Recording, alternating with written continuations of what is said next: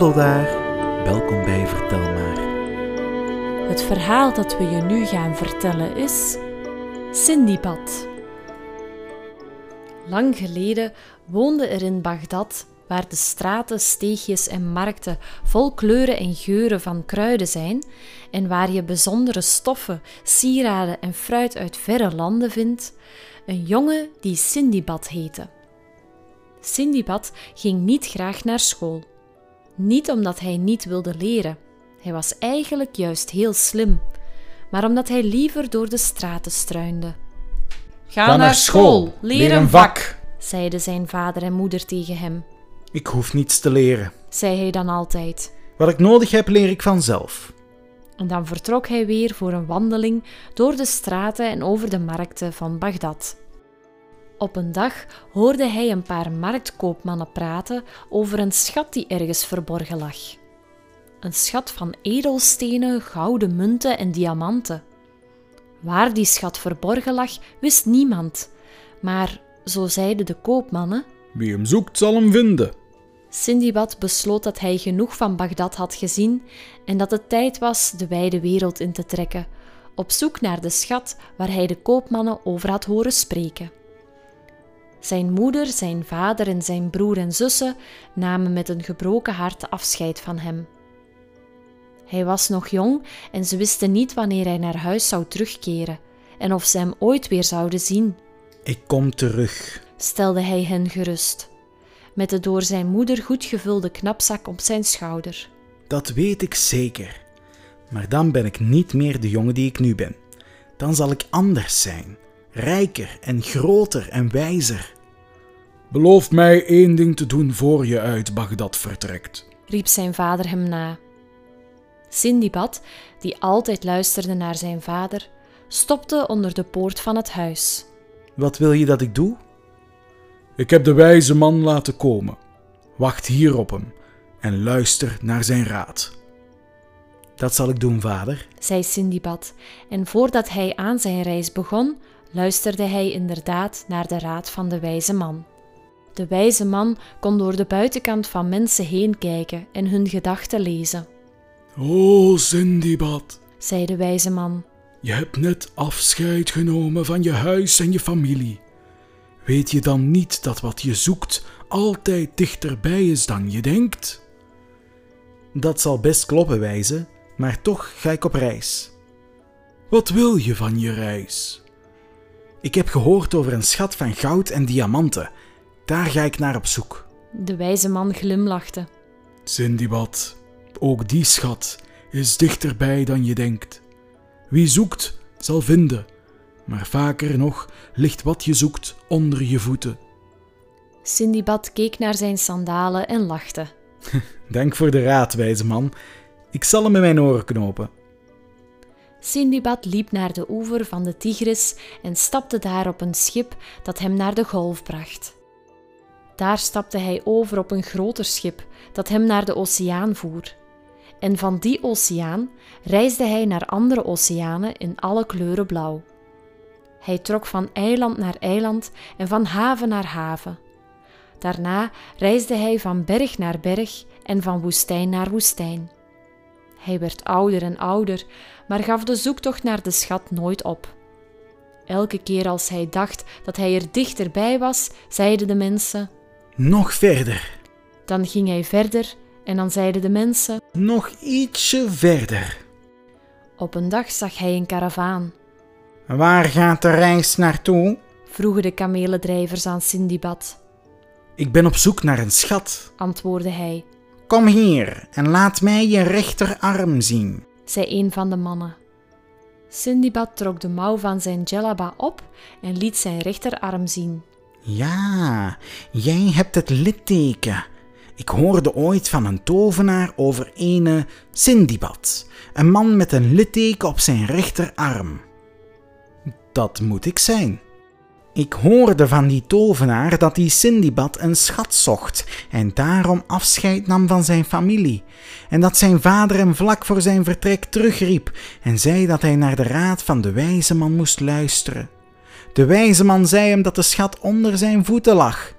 De tovenaar zei ook nog dat die Sindibad niet naar de wijze man had geluisterd.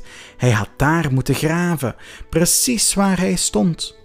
Als hij dat had gedaan en een gat had gegraven van precies twee keer zijn lengte, dan had hij de schat gevonden. Omdat de man zoveel dingen wist die klopten, geloofde Sindibad hem. Hij reisde met de karavaan door de woestijn terug naar Bagdad, tot hij bij de poort van zijn ouderlijk huis kwam. Op dezelfde plek waar hij had gestaan voor hij vertrok, groef hij een gat van twee keer zijn eigen lengte en zo vond hij de schat. Die had dus inderdaad altijd al vlak onder zijn voeten gelegen. Het geluk was al die tijd dichterbij geweest dan hij dacht. Soep. In het midden van de woestijn lag een heel klein koninkrijk. Eén oase was het, meer niet. Eén bron kon het hele koninkrijk water geven. Er was niet meer dan één ezel nodig om er helemaal doorheen te reizen. Jouw eigen stem was genoeg om een verhaal van de ene kant van het koninkrijk naar de andere kant te laten klinken. In dat kleine koninkrijk was niemand ooit ver van een ander verwijderd. Lang geleden woonde er een koning en een koningin in dat koninkrijk, dat niet alleen heel klein was, maar ook heel mooi. Ze hadden vier zonen en een dochter. De koning vertelde zijn kinderen altijd vol trots dat hij nergens anders liever zou willen wonen dan in hun eigen kleine koninkrijk. De prinsen en de prinses vonden het er ook best fijn, maar ze waren ook nieuwsgierig naar de wereld buiten de woestijn. We willen meer van de wereld zien, andere mensen leren kennen, lessen leren die het leven brengt, zeiden ze.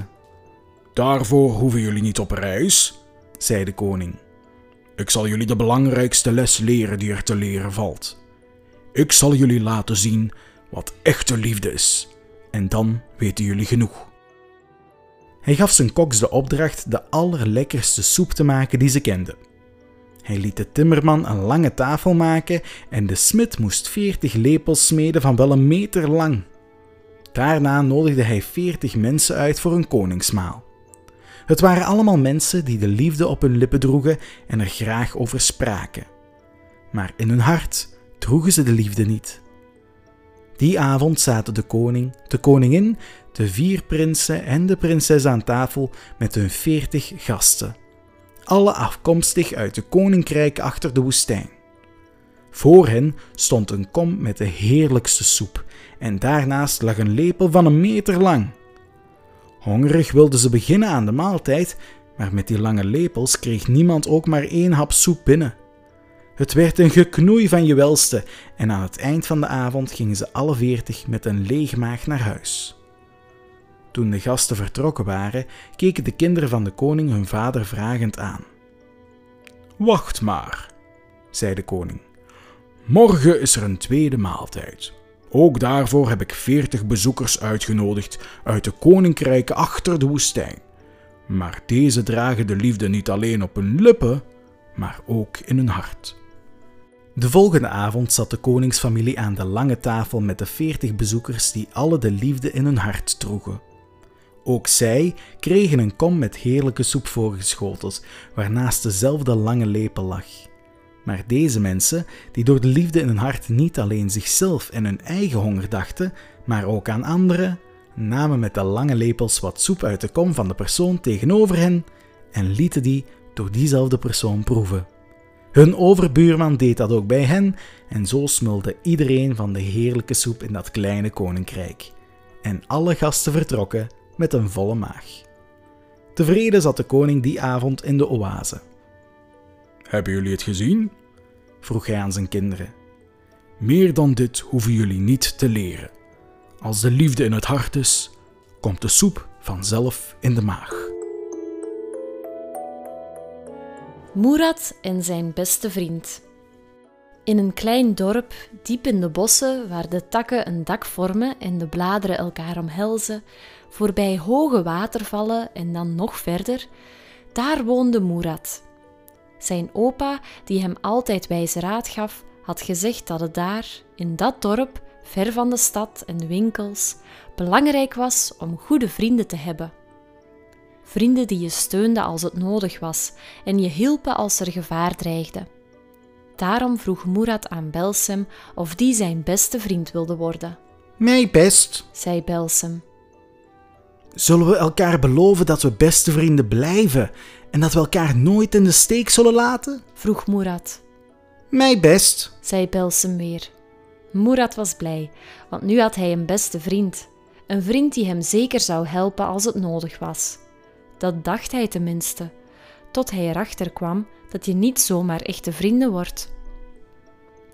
Op een ochtend vroeg Murat aan Belsem of hij zin had om samen naar de watervallen te gaan. Een leuk uitstapje, maar niet zonder gevaar, want je moest een flink stuk door het bos reizen. Mij best. zei Belsem. Maar als er gevaar dreigt, moet je me niet alleen achterlaten, zei Murat, want ik ben niet goed in bomen klimmen. Natuurlijk niet. zei Belsem. De twee vrienden namen een knapzak met brood, gekookte eieren, komkommer en druiven mee en trokken het bos in. Ze liepen een heel eind, tot ze bij een meertje kwamen met water dat zo helder was dat je de vissen erin kon zien zwemmen. Net toen Murat zijn kleren wilde uittrekken om een frisse duik te nemen, klonk er een angstaanjagend geluid vanuit de bosjes achter hen. Ze draaiden zich om en daar kwam van tussen de struiken een grote beer tevoorschijn. Belsem bedacht zich geen moment en begon te rennen in de richting van de bomen. Belsem, laat me niet in de steek. riep Murat. Dat hebben we elkaar beloofd. Maar Belsem luisterde niet eens. Hij rende door en klom, hup, de eerste de beste hoge boom in. Veel tijd om na te denken had Murat niet. Maar hij herinnerde zich opeens dat zijn opa hem ooit had verteld dat beren niet in dode lichamen bijten. Hij liet zich dus vallen en deed alsof hij dood was. Belsem keek vanuit de hoge boom toe hoe de grote beer richting Murat liep. De beer snuffelde aan zijn kleren en aan zijn gezicht. Murat hield zijn adem in en bewoog zich niet. Het was zijn enige kans, dat begreep hij heel goed. Even later draaide de beer zich om en verdween weer in de bosjes. Niet lang daarna, toen alles veilig leek, klom Belsem weer naar beneden en liep naar Murat toe. Zeg Murat, zei hij. Ik zag dat je flauw viel van angst en dat de beer je toen iets in het oor fluisterde. Wat zei hij eigenlijk? Murat, die eindelijk weer durfde te ademen nu de beer verdwenen was, stond op en klopte het zand van zijn kleren. De beer fluisterde dat echte vrienden je niet in de steek laten, zei hij. En toen pakte hij zijn knapzak op en liep terug naar het dorp. De mier en de kakkerlak. In een land dat Libanon heet en waar stranden zijn en bergen, woonde in een cederbomenbos een miertje. Het miertje was gek op werken. Ze deed niets liever. Stilzitten kon ze niet. Mijn werk is mijn leven. zei ze. En, Als ik werk, voel ik me nuttig voor mezelf en anderen. en ze zei ook nog: Als ik werk, weet ik waarom ik leef. Ik kan de zin van mijn leven voelen, ruiken en zien. Ze werkte de hele lente en alle lange zomerdagen, vanaf het moment dat de zon opkwam tot die weer slaperig onderging. Ze sjouwde druivenblaadjes, maakte rolletjes van zand, bouwde muren, versleepte houtjes, haalde eten, groef rivieren en liep maar heen en weer, op zoek naar werk en meer werk. Haar buurman was een kakkerlak. Die hield absoluut niet van werken. Hij hield alleen maar van muziek en vooral van zingen. Hij zong de hele dag zijn liederen over de Libanese valleien en de zachte bries van de Middellandse Zee, oefende toonladders, stemde snaren en speelde melodieën op zijn viool, vanaf het moment dat hij wakker werd tot het moment dat hij in slaap viel. En dat was in zijn geval als de zon al lang was ondergegaan. Zeg buurman Kakkerlak, krijg je eigenlijk iets voor je muziek? vroeg de mier op een dag. Verdien je er iets mee? Natuurlijk, antwoordde de kakkerlak trots. ik verdien plezier. Veel plezier. Maar krijg je er geld voor? Kun je er iets te eten voor krijgen? Of te drinken? Of een plek om te slapen? Je kunt plezier toch niet opbakken? Je kunt er volgens mij ook geen thee van brouwen. En voor zover ik weet, kun je plezier in de koude winter niet in de kachel gooien om het te verbranden. De kakkerlak moest smakelijk lachen. Ach, lieve buurvrouw Mier, wat ben jij grappig. Ook al kijk je altijd zo ontzettend serieus. Weet je wat jij zou moeten doen? Wat meer genieten. Stop met dag en nacht niets anders te doen dan werken. Werk is stom en saai. Ga muziek luisteren, ga zingen. Leer een muziekinstrument bespelen. We zijn geboren om te genieten, niet om te werken. Ik kan best genieten van muziek hoor. En ik hou ook wel van zingen. Maar sommigen van ons moeten nu eenmaal werken. We moeten niets, buurvrouw Mier. Helemaal niets, zei de kakkerlak. De mooie lentedagen vervlogen als sneeuw voor de zon. En hoe lang de dagen van de zomer ook duurden, ook die waren snel voorbij. En al die tijd zong de kakkerlak en speelde hij op zijn viool, terwijl de mier aan het werk was. Toen begon de natte herfst. De kakkerlak kon nog net in leven blijven met wat hij hier en daar vond aan restjes die de andere dieren hadden overgelaten. Maar toen begon de harde winter, die de bergen van Libanon bedekte met sneeuw. De kakkerlak kon de deur niet eens meer uit. Hongerig draaide hij rondjes in zijn huisje, maar hij vond niets om te eten.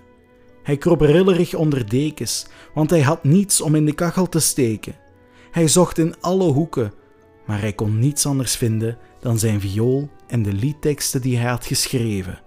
En daar kon de kachel niet op branden.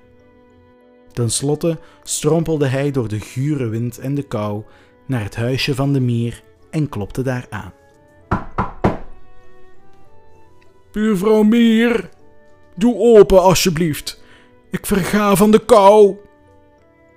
De mier deed open en liet de trillende kakkerlak binnen. In haar huisje brandde de kachel. De kakkerlak ging er snel voor liggen om op te warmen. Buurvrouw Mier, ik sterf van de honger. Heb je iets te eten? Natuurlijk. zei de mier, en ze gaf hem een beetje brood met rozijnen en honing. Maar als het straks weer lente is, moet je niet vergeten dat je door hard te werken de slechte dagen door kunt komen. En denk tijdens de komende lange zomerdagen zo nu en dan eens aan deze barre tijd. Want ik waarschuw je, de volgende winter krijg je niets van mij. Die winter klopte de kakkerlak elke avond aan bij het miertje voor warmte en een lekker hapje. Zij gaf hem te eten, hij speelde voor haar de mooiste melodieën. En samen zongen ze de prachtigste liederen. Zo brachten ze de tijd door tot de lentedagen weer begonnen. Kun je de volgende winter hier eigenlijk ook niet komen spelen? vroeg de mier toen. Door de muziek heb ik nauwelijks gemerkt dat het winter was. De arrogante haan. Heel, heel, heel lang geleden en heel, heel, heel ver hier vandaan lag een groot dorp in het midden van de woestijn. Stel je voor zo'n dorp aan de oevers van een meer, in een oase vol fruitbomen en dadelpalmen, waar de mensen in huizen van leem wonen en waar je overal zangvogels hoort. En dat in het midden van een dorre woestijn. In dat dorp woonde ook een haan, een arrogante haan, die zichzelf ontzettend belangrijk vond. Als het donker wegtrok, sprong hij trots op de muur en dacht: Nu maak ik alles en iedereen wakker. En dan kraaide hij, keek in het rond en dacht: Hoe bijzonder ben ik? Zonder mij zou alles en iedereen blijven slapen. Elke dag weer sprong de haan op de muur en kraaide iedereen wakker. Elke dag dofte hij zijn gekleurde veren op en liep met opgetrokken snavel tussen zijn kippen door. Elke dag at hij het fruit dat van de bomen viel en het brood dat de mensen hem gaven. Totdat de boer hem op een vroege ochtend greep, in een kooi stopte en hem op de ezel bond om hem in de stad te verkopen. Vanuit de kooi keek de haan verschrikt naar het dorp, dat steeds kleiner werd. Hoe moet dat nu, dacht hij. Wie moet nu iedereen wakker maken?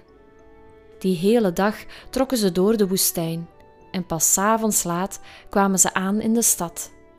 De volgende dag waren ze al vroeg op de markt, waar de boer zijn haan probeerde te verkopen. Maar wat denk je? Niemand was in hem geïnteresseerd. Waarom koopt niemand mij? dacht de haan eerst nog arrogant. Weten ze dan niet dat zonder mij niemand wakker wordt? Dat ik zelfs de ochtendschemering wek? Maar naarmate de dag langer duurde, werd hij steeds verdrietiger. Hij dacht terug aan zijn dorp, aan de bomen, de blauwe hemel, de muren van leem waar hij altijd zo fijn bovenop kon springen, aan zijn kippen en de schaduw van de dadelpalmen, aan het lekkere fruit dat uit de bomen viel. Hier in de stad was het vies en lawaaierig. Hij zat in een kooitje om verkocht te worden. En wat dan? Zou hij opgegeten worden? In een smerig hok worden gezet? Kon je eigenlijk wel kraaien in de stad? Of zouden de buren dan gaan zeuren dat ze nog wilden slapen, terwijl de zon al lang op was? Hij werd triester en triester.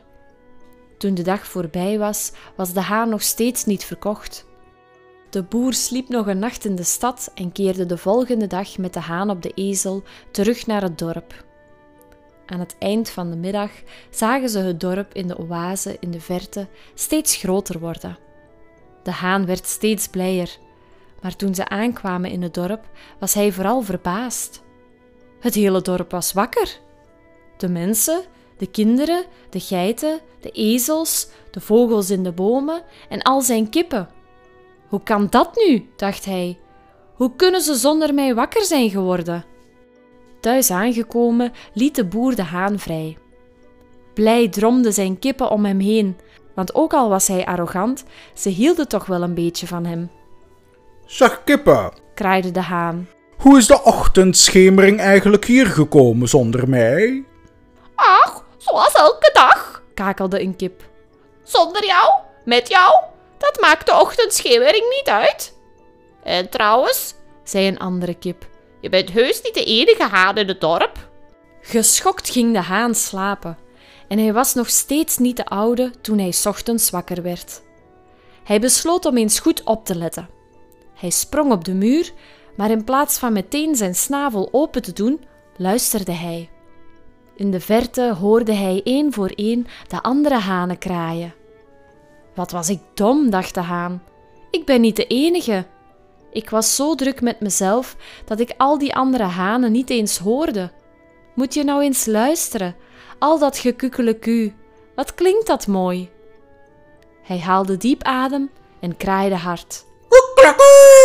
Niet om iedereen wakker te maken, maar gewoon om de andere hanen te laten weten dat hij ze gehoord had. Ben jij ook zo dol op de verhalen van Vertel Maar? Surf dan zeker naar onze website www.vertelmaar.be. Je kan ons ook volgen op Facebook en YouTube. Heb je een verzoekje? Stuur ons een mailtje verhaal@vertelmaar.be.